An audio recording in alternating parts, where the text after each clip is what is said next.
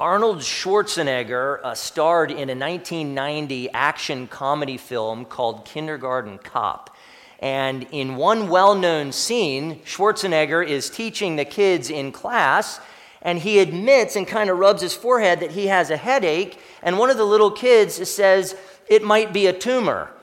And then comes this, this funny, famous line from Schwarzenegger It's not a tumor. You know, that's not great, but that's, that's a decent impersonation. It's not a tumor. It's not. So sin is like a brain tumor. Our brains are control centers which control our balance and equilibrium, our muscle movements, our speech, our judgment, our reasoning, even our emotions and learning. A brain tumor disrupts these processes and can actually cause headaches and eye problems, nausea, seizures, and communication difficulties. A tumor can even change someone's personality and, cause sudden mood swings. Sin is like that. Sin is in us and influences everything that we think and feel and do, and sin causes many problems for us. It makes us confused, irritable, angry, anxious, depressed, apathetic, self righteous, prideful, and unkind. Sin is like a brain tumor, influencing everything we think, feel, and do. The gospel is the good news of a divine neurosurgeon removing the tumor in order to save our lives. The divine neurosurgeon carefully and skillfully opens us up and cuts to remove the tumor of sin. And in time, he removes all of it so that we can live tumor free forever. But he is taking his time to operate. When God extends His grace to us through faith in His Son, He begins a divine and spiritual surgical process to identify and remove sin in us. We call this surgery sanctification. The gospel is Christ, by his Spirit, continually performing surgery on us by graciously removing the tumor for our well being. The surgery takes a lifetime. But in the end, this successful surgery is completed and sin is fully removed from us. This is the hopeful promise of the gospel. Sin will be entirely removed from us. And this process, this divine surgery, has already begun. But while in surgery, we must realize that God is loving us when He shows us our sin from the CAT scan of the law. He, he is loving us when He cuts us. He is loving us when He rids us of what is hurting us. I think we need to constantly be reminded that sin is hurting us. It's distracting us from loving God and loving our neighbor as we ought. We also need to be constantly reminded of the gospel that God is graciously addressing the problem of sin in us in order to rid us of what is hurting us. That's how He loves us. He's readying us to live with Him forever, but we're not ready yet. He has to keep operating. And that spiritual surgery, or we could call it sanctification, it is painful right now in this life. But the final result is our complete sanctification and glorification with Christ. We will not be glorified with Christ without the painful removal of our sin. That painful process of sanctification, which Scripture tells us ends in eternal life. Now, I'm still concerned about how you're hearing this series. I'm concerned that you may not hear it with the gospel in mind, and that it may not be sweet to you because it challenges you. Each week, we are encouraged in this series to look to Christ in true faith, to see who He really is, to see His righteousness in the law, and to see what He is doing in you and me, to see what He is making us, what He is sanctifying you and me to be and to do. See, for the Christian, the Ten Commandments do so much more than just uncover sin and expose our sin. The law shows us the righteousness of Christ. And the law becomes for us that model life that we want to live. Kind of like that's the kind of person right there that I want to be. That's the kind of person that God is making me. The law continues to remind us of how dependent we are on God's grace and spirit, and this glorifies Him.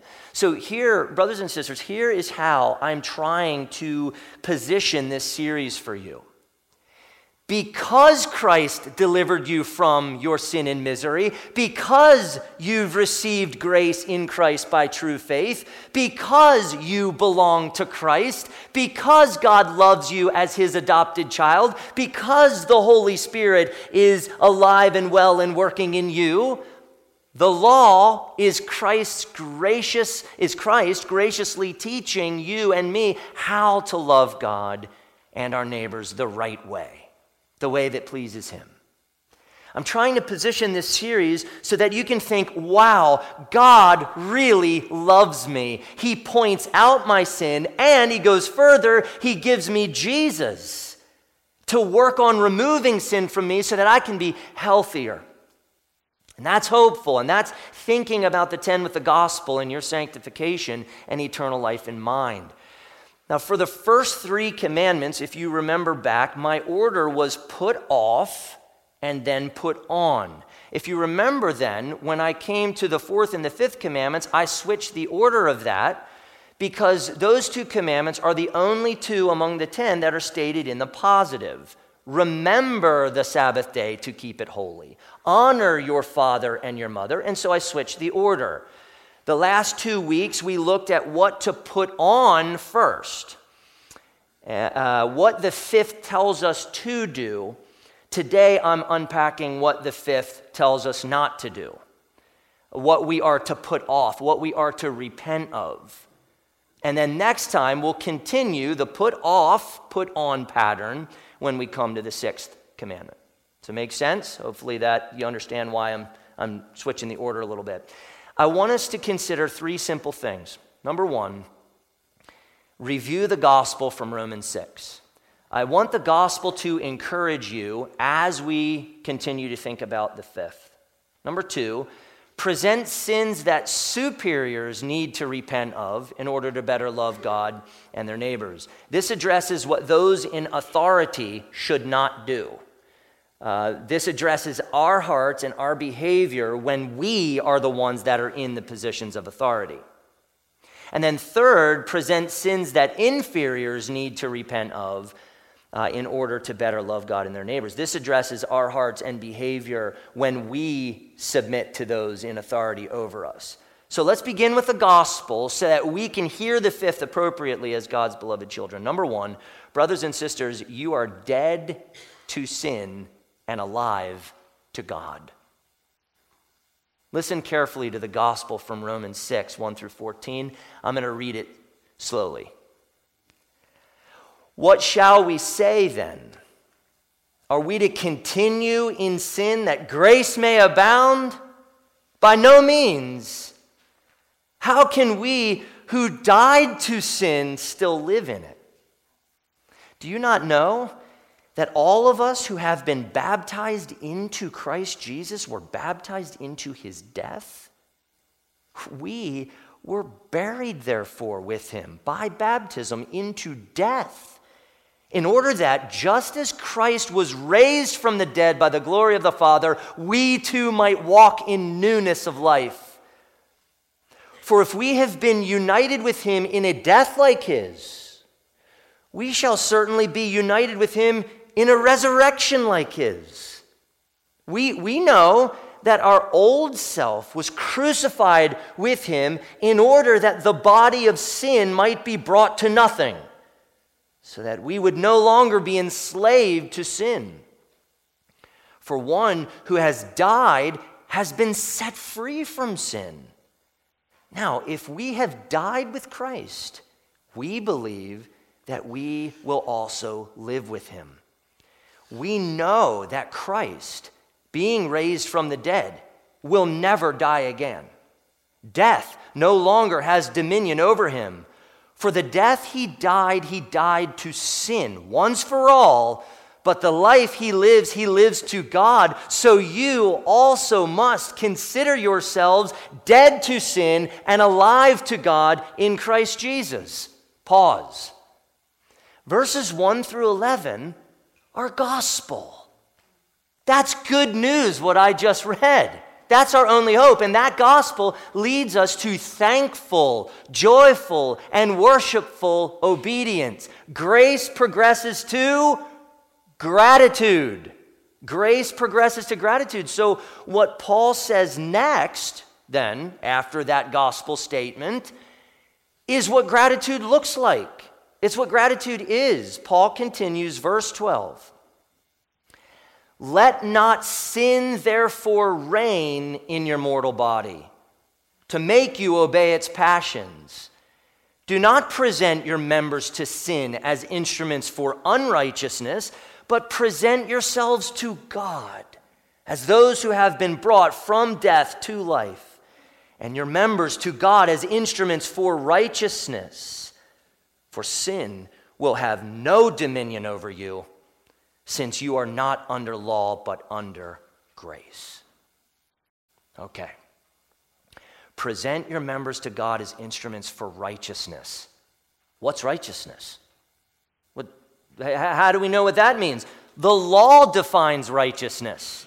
Psalm 19, verse 9 says, The rules of the Lord are true and righteous altogether. This series is about learning what righteousness is and learning how to present ourselves to God as instruments of righteousness. Through His law, our Father is teaching us what not to do and teaching us what to do in order to love Him and others. And, saints, sin is so pervasive and strong in us. Oh my goodness. We want it, we chase it, and at the same time, as believers who are united to Christ, and because we belong to Christ, we hate it, we flee it, we desire to be holy. There's this war inside of us. Our hope is this in this sanctification war, which gets awful sometimes, is that Christ has won the war. We are actually free in Christ. And sin has no dominion over us. Paul said that we are not under law, but under grace. We're not in Adam, we're in Christ. We're not in a covenant of works, we're in a covenant of grace. When Paul says, walk in newness of life, well, I take him to mean that we are dead to sin and alive to God in Christ in order that we may live a new kind of life leaving the old life behind and, and get a fresh new start in Christ. And this is a life of righteousness. This is a life of repenting from what the law tells us not to do and obeying what the law commends us to do. Guilt, grace, gratitude. It is so important. It's, I, it's so important. We must know that apart from Christ, we are dead in our sins and we are condemned by God. We must know that because we are united to Christ by true faith, we are now dead to sin and alive to God. And we must also know that because we belong to Christ, we are truly free, brothers and sisters, and we are empowered by the Holy Spirit to obey the law out of love for God and out of love for others. The divine neurosurgeon is still showing you your sin tumor by the CAT scan of his law as he continues to graciously and carefully and skillfully and powerfully remove that tumor from you. When you realize where your sin is, the law shows you right there it is. You're seeing that on the CAT scan of the law. That's where he's going to cut. Listen carefully. God is graciously showing you your sin in order to rid you of it so that you can be well and that so so you can love God more and more and more as you serve him. He's ridding you of what's hurting you. He's loving you by sanctifying you. Don't resent him from showing you the tumor and cutting it out of you. Thank him for loving you enough to cut. So that was number one, the gospel from Romans 6. Next, number two. Brothers and sisters, Christ is helping you repent of the misuses of your authority so that you can better love God and those under your authority. The fifth applies to you when you are in a position of authority. Here's the fifth again honor your father and your mother, that your days may be long in the land that the Lord your God is giving you. Within that one command are responsibilities for children and parents, for all superiors and inferiors. And the command may seem to be one sided. You may not immediately see in this command the fact that superiors are called to something as well, by, by how it's stated. But Many other scriptures give commands on how parents or superiors should use their authority, and so th- those commands are fitting in right here when the Ten Commandments are addressing authority. When superiors and inferiors break the fifth commandment, bad things happen. Really bad things. A society where the fifth is regularly broken by superiors and inferiors is a volatile and dangerous society.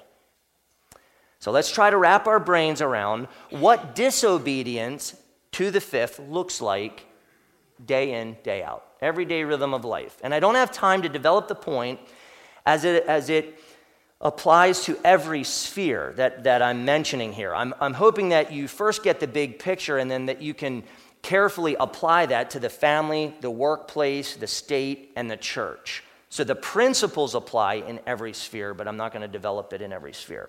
I think Westminster Larger Catechism 130 summarizes the sins of superiors pretty well. It says this The sins of superiors are, besides the neglect of the duties required of them, an inordinate seeking of themselves, their own glory, ease, profit, or pleasure, commanding things unlawful or not in the power of inferiors to perform, counseling, encouraging, or favoring them in that which is evil dissuading, discouraging, or withholding support from them in that which is good, correcting them unnecessarily, carelessly exposing or leaving them to wrong temptation and danger, provoking them to wrath, or in any way dishonoring themselves or lessening their authority by an unjust, indiscreet, rigorous, or negligent behavior. So let me take that statement and highlight some important points from that explanation. So try to think broadly now in terms of parents, employers, magistrates, and church leaders, really anyone who holds a position of authority. These are ways that we must not let sin reign. Number one, neglect your God given duty.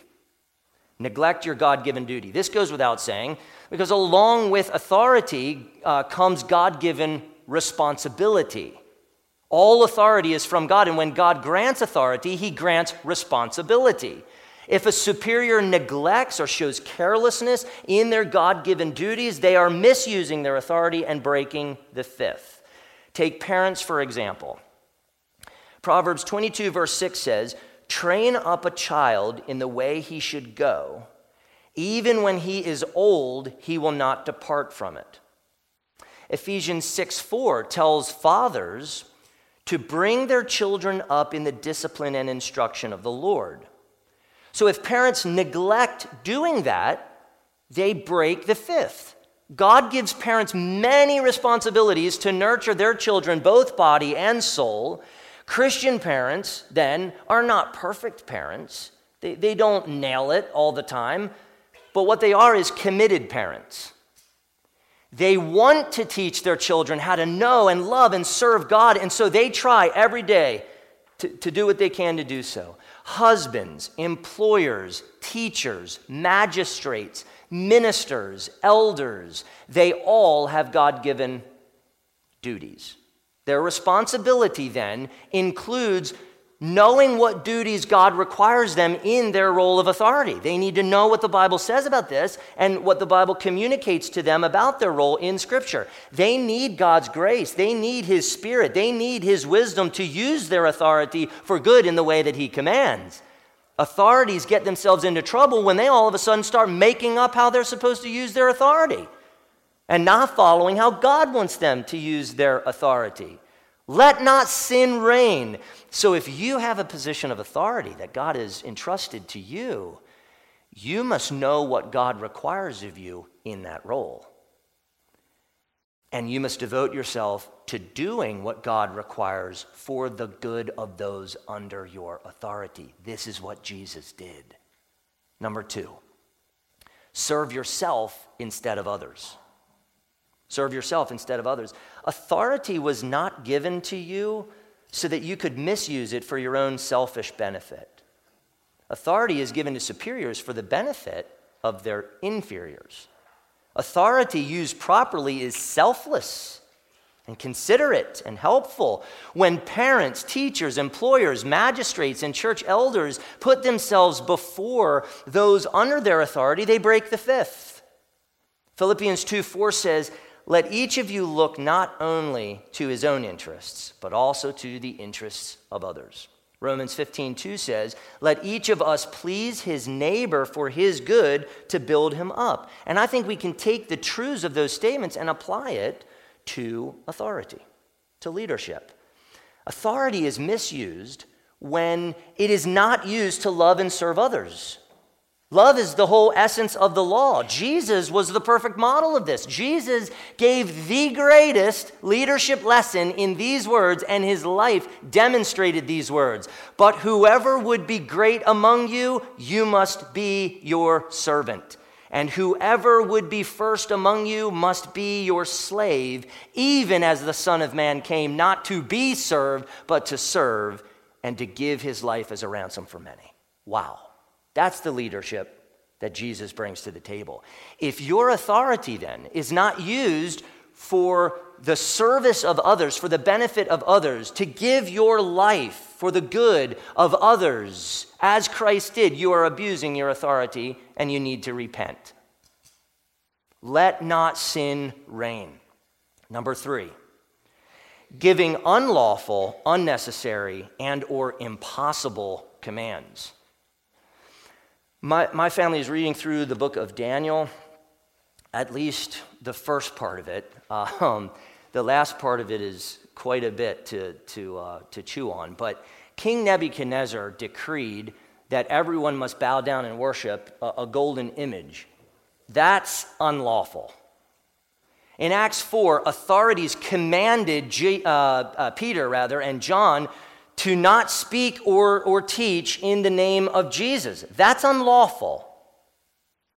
Abortion is one of the most horrific and unlawful misuses of authority in history. And think of all those authorities that are involved parents, teachers, employers, including Planned Parenthood and healthcare corporations, which blows my mind. The oath that they take, government, and even liberal pastors. Many authorities have blood on their hands. Let not sin reign. Unnecessary or ridiculous or impossible commands are an abuse of authority. Parents ought not to make dumb rules for their kids that are irrational and really hard to follow. Family rules should be informed by Scripture and for the good of everyone. Elders ought not to go beyond Scripture to lay unnecessary burdens on their congregation that God does not say. We have to be very careful about that. Unlawful, ridiculous, and impossible commands are exasperating. Amen? Authority must be used sensibly and with the boundaries that God establishes for that authority. Unlawful, ridiculous, and impossible commands often drive inferiors to anger, frustration, despair, and in some cases, outright mutiny. And I think about the, ath- uh, the academic and athletic demands that some, many parents, burden their children with. The pressure is more about the parents than it is about the good of the children. How many of us have, have had a keen sense of confusion and exasperation throughout COVID? Inconsistencies in the use and communication of authority exasperates inferiors. Let not sin reign. These are sins that we must repent of. These are the areas where we need God to cut. All of Christ's laws, they're all lawful. And, and Christ helps us to obey. So he's not asking us something without then equipping us with what we need to obey. Number four, encouraging inferiors to evil and or failing to protect them from evil. An example of this would be parents trying to be cool and allowing their children to be subjected to numerous evils. Sure, you can have a party with alcohol. You know what? Here are some contraceptives. Just be smart about it. Some parents give access to endless entertainment and internet use without setting many boundaries or much accountability for their kids. Parents watch all kinds of explicit content with their kids. Parents are loose with their language around their kids. Parents rant about all kinds of things and communicate their kids to their kids that angry and slanderous outbursts are okay. Let's get personal. I'm an emotional guy, all right? If you haven't recognized that already, emotional guy, and, and I happen to process things by talking about them. That's just how I am. I just blah, blah, blah. and it's often very not helpful. And my kids have heard from my mouth these angry and pessimistic complaints about many problems uh, in the world. And then I have the audacity to confront them, sometimes with frustration, about how they explode on each other. That's called hypocrisy. That's called encouraging my children in evil. As their father, they should hear nothing from my mouth but truth, justice, patience, gentleness, discernment, wisdom, goodness, and a balanced application of the law and gospel. They don't. Not as they ought, not as I should give them. Often, as parents, our carelessness and lack of self control, self discipline, and respect for authority encourages our kids to pursue evil, which can oftentimes include their revolt against our authority. We create problems for ourselves. We encourage it. Elders, elders can fail to protect the church by not addressing false doctrine and sin in the church. Do you know what happens to a church when the elders look the other way, when people are wounding each other? Pain and division. Do you know how hard it is for elders to step up and to confront sin in their members for their good? That's really hard. And we end up, you know, sometimes getting attacked for it by loving people the hard way. But if you let this stuff go, if there's no authority, oh my, the pain that, that ensues. Government can fail to protect in policies that they create, in courtrooms, and in the streets. This headline illustrates the point. Seattle protesters take over city blocks to create police free autonomous zone. Government wasn't thinking about the citizens living in that dangerous area. Let not sin reign. The gospel is our motivation to use our authority to encourage good and to protect from evil. Five, failing to encourage and support good behavior. The encouragement of a superior is a powerful force for good. When superiors don't encourage, it can devastate inferiors. Parents who seldom encourage their children with love, approval, reassurance, and commendation really hurt their children. And I'm talking about verbal affirmation mixed with physical affection and linked to giving thanks and praise to God for the good things happening in the kids when parents criticize more than they encourage and are just standoffish more than affectionate, it wounds children so deeply. God made parents parents to encourage and build up their kids in the Lord. I think parents should commend their children's hard work, good grades, athletic performances, if they have good ones, and achievements, but way, way, way, way, way, way more than that. Parents ought to encourage and support their children when they see the fruit of the Spirit working in their children's lives. As parents, we ought to be very quick to notice and commend God's work of grace in our children God has given you incredible gifts, and I saw you use them. To God be the glory. He's really working in you. Look how He helped you in the game. Look how you didn't respond to the referee. Look how you loved and served your, your teammates. Man, you nailed that test. How God has given you great gifts. Let's praise Him together that He's given you. You see how that works? That's what we ought to be doing. We miss great opportunities to draw attention to God's work in our children. And folks, it's wrong. It's wrong. That's misusing our parental authority. Have our government's recent expensive policies encouraged people to get jobs and work hard and make an honest living? Government handouts, they might have their place in some circumstances, not here to debate that, but does government realize the bad things that handouts can encourage? In time, socialism and Marxism become quite cruel. Let not sin reign. The family, the workplace, the state, and the church ought to be places where good behavior is encouraged and supported and celebrated. Let not sin reign. The gospel puts into us this readiness to take our authority and to use it to encourage and support and celebrate goodness. Encouragement and support are chief duties of superiors, and as Christians, we ought to be the best at this.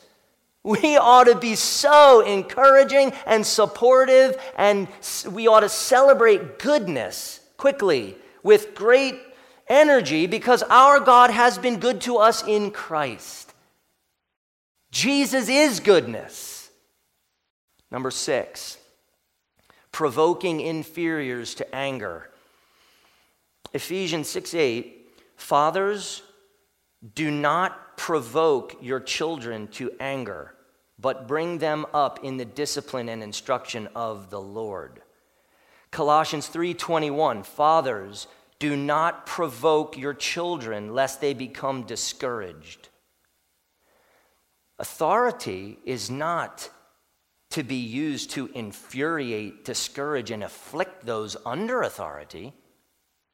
Good leadership will always infuriate some because goodness and truth are always infuriating to some. But it never afflicts but the abuse of authority infuriates, discourages, and afflicts many people because it is unreasonable, irrational, bad tempered, overbearing, arrogant, selfish, and domineering. Let not sin reign. Jesus never provoked people to anger with unreasonable and unlawful authority, only ever with perfect exercise of authority. Of course, he exasperated many, but it was their problem, not his. The proper use of authority begins in the heart with love and submission to God. That's Jesus. That, that's what we see in him. A heart submitted to God is a heart ready to use authority to love and to bless others, and that's the idea of the fifth. But there's another side to the fifth, one that is more obvious. Number three, brothers and sisters, Christ is helping you repent of your unruliness so that you can better love God and those in authority over you. We are all unruly and disobedient. Now, certain personalities, like mine, are more naturally. Um, no, I shouldn't have said that at that point. Let me, let me say this again. Certainly, some personalities are more naturally compliant. That's not necessarily me, or accommodating than others. But, but I'm talking about unruliness of the heart that's in everybody, regardless of the personality type. And some unruliness is boisterous and in your face, but, but sometimes unruliness is quiet and subtle and not always seen from the outside. In Ezekiel 11, God talks about removing a heart of stone and replacing it with a heart of flesh. Stone is hard, stone is inflexible. And if we are ever going to extend honor and love and faithfulness to the authorities over us, we need new hearts. Here's what Westminster Larger Catechism defines as sins of inferiors against their superiors. The sins of inferiors against their superiors are all neglect of the duties required toward them, envying at, contempt of, and rebellion against them in their status, in their lawful counsels, commands, and corrections, cursing, mocking, and all such obstinate and scandalous posturing as proves a shame and dishonor to them and their government. Number one, neglect your God given duty. The fifth says to honor your father and your mother. Honor is a child's duty. Colossians 3:20 says, "Children, obey your parents in everything, for this pleases the Lord." Now, obviously, at this point, we have to state that obeying God is the ultimate authority. If parents require something that breaks God's law, of course, that's that's uh, void. All right, it always trumps uh, obeying parents, but when children or other inferiors dishonor and disobey their parents or superiors, they are neglecting their duty and displeasing the Lord. To be impatient with and unforgiving of the faults of your parents and authorities is to neglect your duty. Let sin not reign. And there is no way to do this without the grace and spirit of God. This is beyond human ability. We need God to intervene and put love in our hearts so that we can honor, love, and submit. Submission doesn't come naturally, it comes supernaturally by the Spirit. Number two, when superiors counsel, command, and correct, envy, scorn, and defy them. Now, it's easy to envy authorities and so it helps to realize that God was the one who gave them authority, and God was the one who gave us the responsibility to honor, love, and submit. Scorning authorities is displeasing to God, defying authorities is displeasing to God. And I think the heart of the matter is that we just don't want God to govern us by their hand. I understand it's difficult to work through how to respond to the exploitation of authority, but there's actually a bigger difficulty our inclination to envy, scorn, and defy authority. That's the bigger problem. We, we must be careful uh, with, with the thinking through this. Romans 13 4 says about magistrates, For he is God's servant for your good. And Paul also meant, mentioned that we are to be in subjection for the sake of our own consciences. Parents and authorities are supposed to give counsel, commands, and correction. If not, if they don't, they're abdicating their authority. That's what they're supposed to do. So if we envy them, if we scorn them, if we defy them because they are doing what God commanded them to do, we sin against them and we sin against God. Let not sin reign. And we can justify our insubordination many ways. But we need to realize that God intends to use authorities to counsel, command, and correct us because we need counsel, commands, and correction. Proverbs 12 15 says, The way of a fool is right in his own eyes, but a wise man listens to advice. Proverbs 15:5 says, "A fool despises his father's instruction, but whoever heeds reproof is prudent. Proverbs 17:10 says, "A rebuke goes deeper into a man of understanding than a hundred blows into a fool."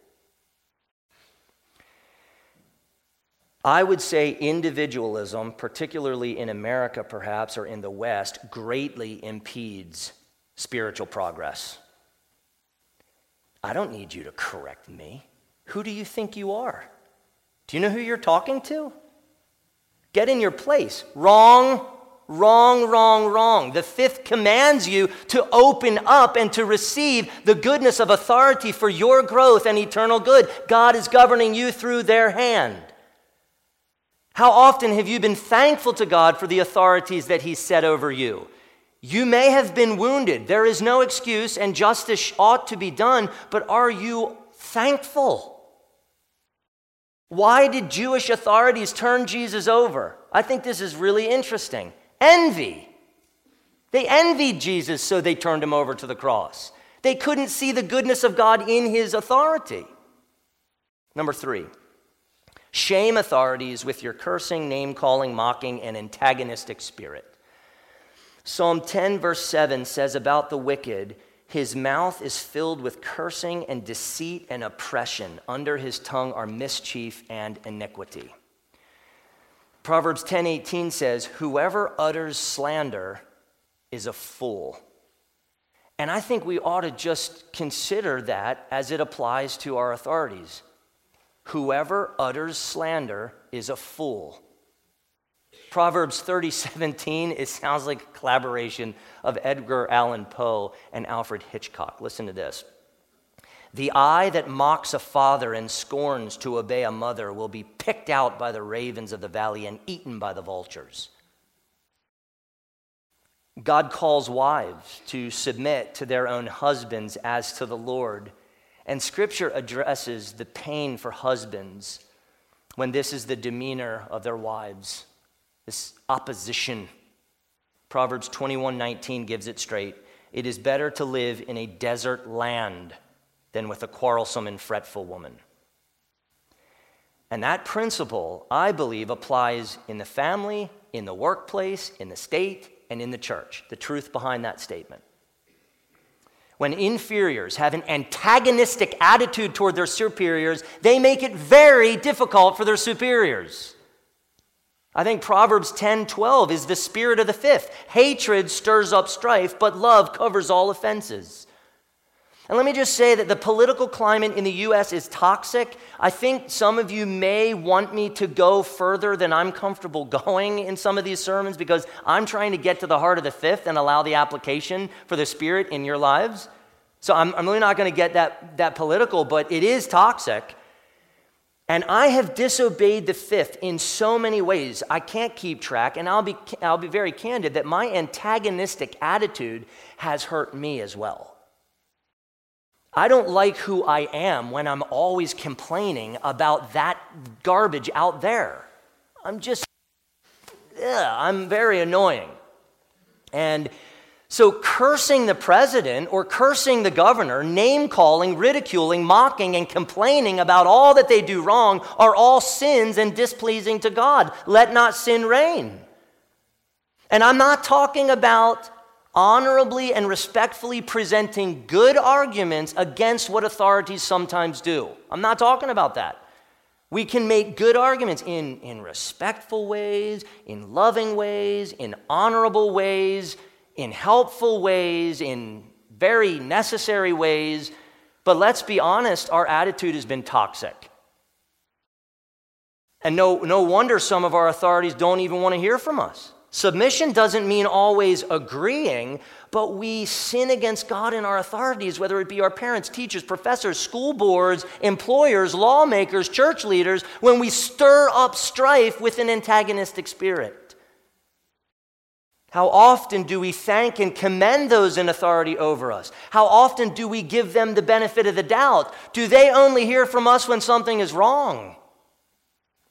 Maybe before we post that, that negative comment on social media, we ought to write them an encouraging thank you note. And it just doesn't, it just doesn't promote love when we are a stench in the nostrils of those whom God calls to govern us. In many ways, antagonism toward our authorities is actually antagonism toward God Himself, because God governs us by His hand. And if you want a little test here, just put yourself in the position of the authority. Would you want how you are with someone differing? Would you want that to be the way that, that they treat you? This is very simple application of, of uh, loving your neighbor. How are we going to ever obey the fifth? Folks, my goodness, the abuse of authority and insubordination, it begins in our hearts, and we tend to look at this and think, this is a mountain to climb. I can't do I, th- It's too much. And that's how we ought to feel because the law is too much. But Christ is the gospel who has fulfilled this for us. And so at this point, we have to trust Him to create a new kind of heart inside of us where we want to do this and we get pleasure from obeying Him. Where is our hope? Where is our comfort when things are overwhelming? And here's one little line from Romans 8 to comfort you, to assure you in your struggle The Spirit helps us in our weakness. There it is. The Spirit helps us in our weakness. Why did the Father and the Son send the Helper to you? Why? To help you. To help you. The Spirit. Well, well, because you need help and because God is actually helping you. I mean, the Spirit helps us in our weakness. That's, that's hope. That's comfort. That's empowering. That's freeing. You will not obey the 10 perfectly in this life. You won't. But you can make progress for the glory of your God who is being gracious to you. Are you open to his work in your life? Are you looking at the CAT scan of the law to see your tumor, to see where you need him to cut? Are you thankful that God is cutting it out of you? You see, folks, you need to taste the gospel and the goodness of God in order to taste the sweetness of his law.